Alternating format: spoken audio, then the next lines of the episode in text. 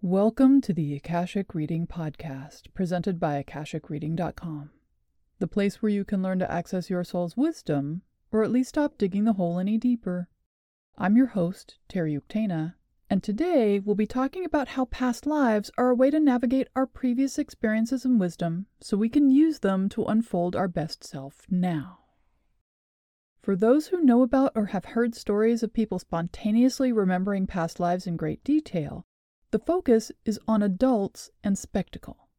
Much like posts, videos, memes, or news stories which now go viral, stories about past life memories were only as good as the drama they inflicted on the person and those around them. Similar to conspiracy theories today, people were drawn either to confirm or debunk the tales told, while others stood and watched as the person's life warped in a slow motion train wreck along the way. Of course, these stories were more fascinating if the memory seemed to heal unsolvable medical or mental problems, cured phobias, and or resolved fixations. Over the past century, methods have been developed using hypnotherapy, shamanic trance, and various medicinals to help individuals gain access to their past lives, specifically for healing.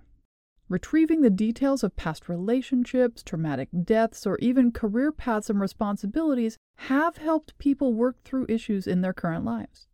What is not commonly known is these spontaneous adult reports of past life memories are the exception rather than the rule. Most past lives are remembered without prompt or trigger by children.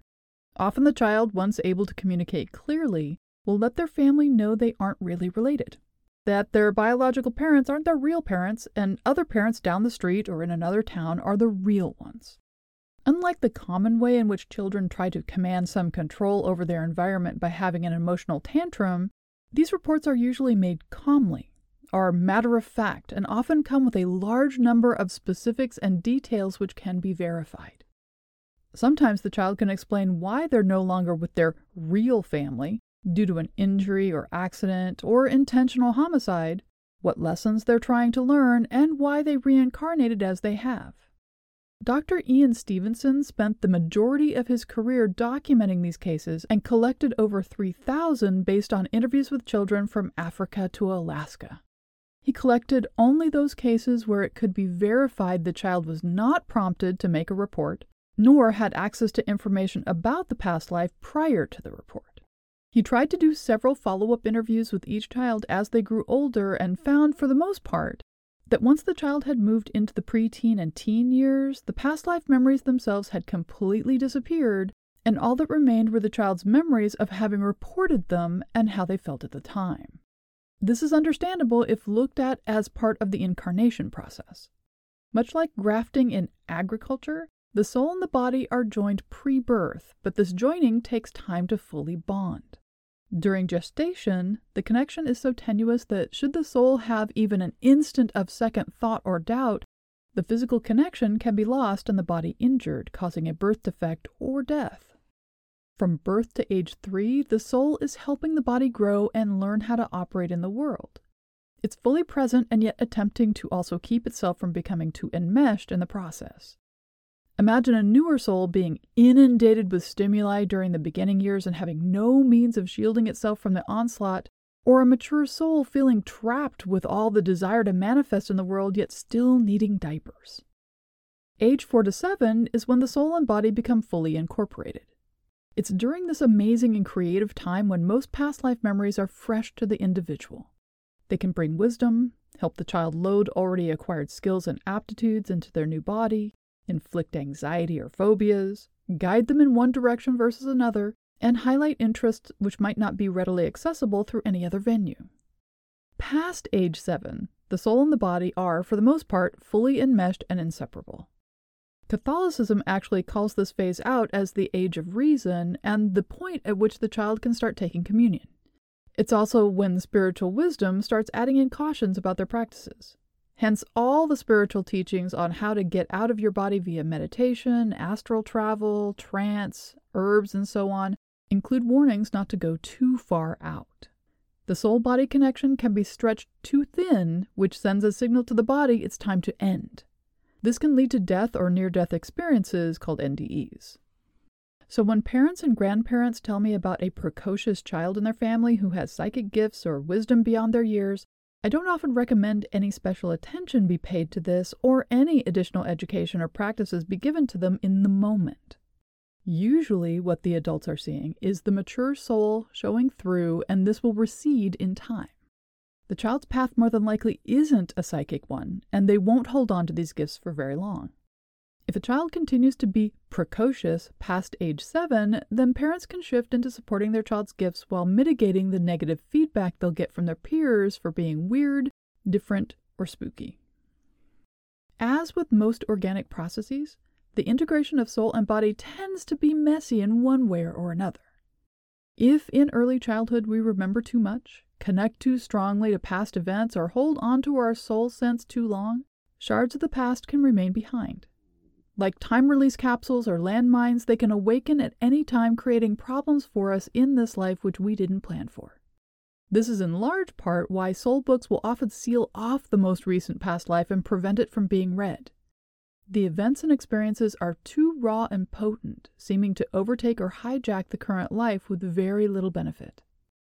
External forces can also make a hash of things by causing a soul to back away from gifts and wisdom they intended to incorporate into the current life thus leaving them in the person's body like machinery in an abandoned factory. Or situations might cause a child to feel so desperate they reach out through their Akashic connection and higher self to retrieve skills or wisdom from past lives. This is usually a survival reflex rather than premeditated and ends up having drastic consequences which can enhance or subvert the current life. No matter how the problem came into being, Healing is possible through conscious integration of the past life remnants into the current soul body system. There are a variety of means for doing this, including soul retrieval, direct communication with the person's higher self, hypnotism, and past life regression. Most of these are best done with the help of a qualified professional so the person can fully and safely immerse themselves in the process. However, sometimes it is enough simply to read or relive the part of the past life which is being held as a shard in the body via birthmark or scar, or which is causing a phobia such as a fear of dark colored birds or drowning in wells.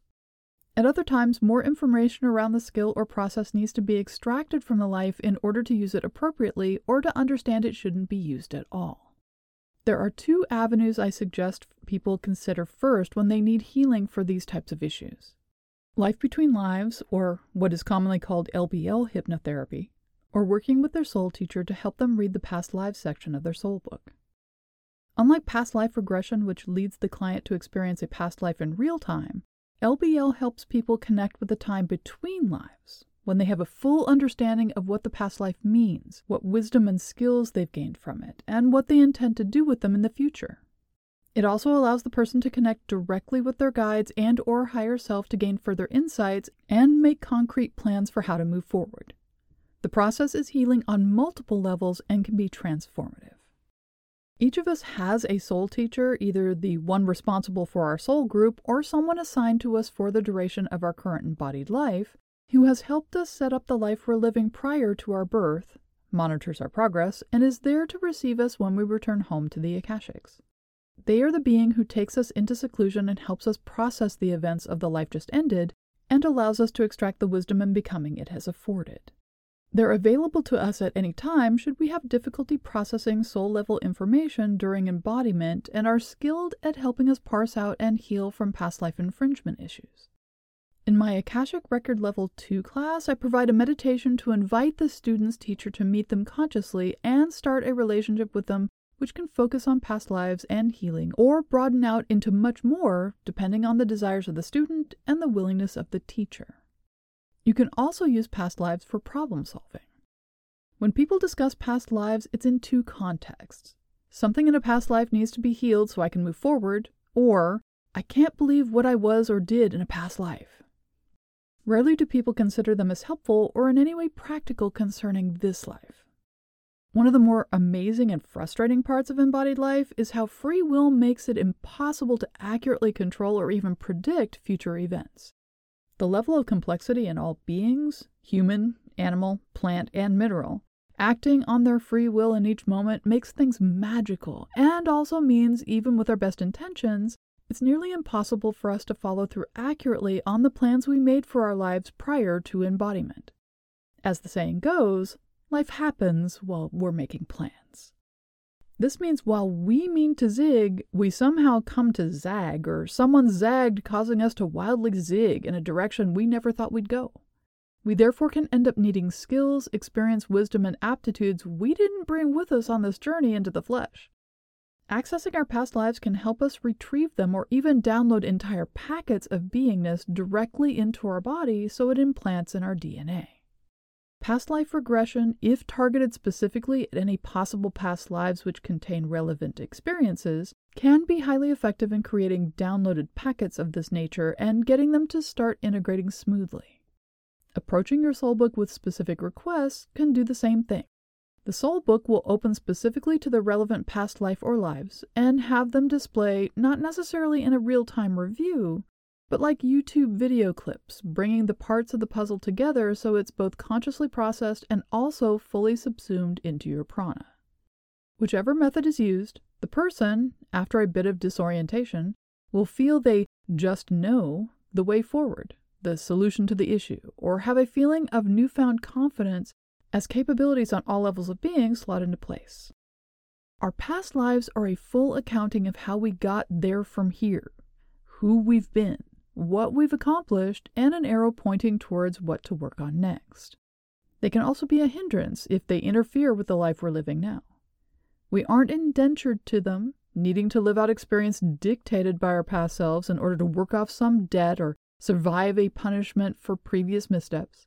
Instead, they're a navigation tool which can steer us towards new goals.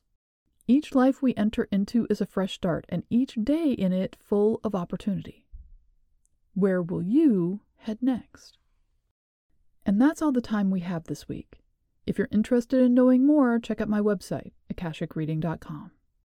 Thank you to my patron of honor this week, Ingrid Grace. If you're enjoying this podcast, please consider supporting it by subscribing on Patreon. For $5 a month, you can join in patron only classes, including my new manifestation class, see all my other offerings, and get regular updates about what I'm working on at patreon.com slash Thanks. Bye.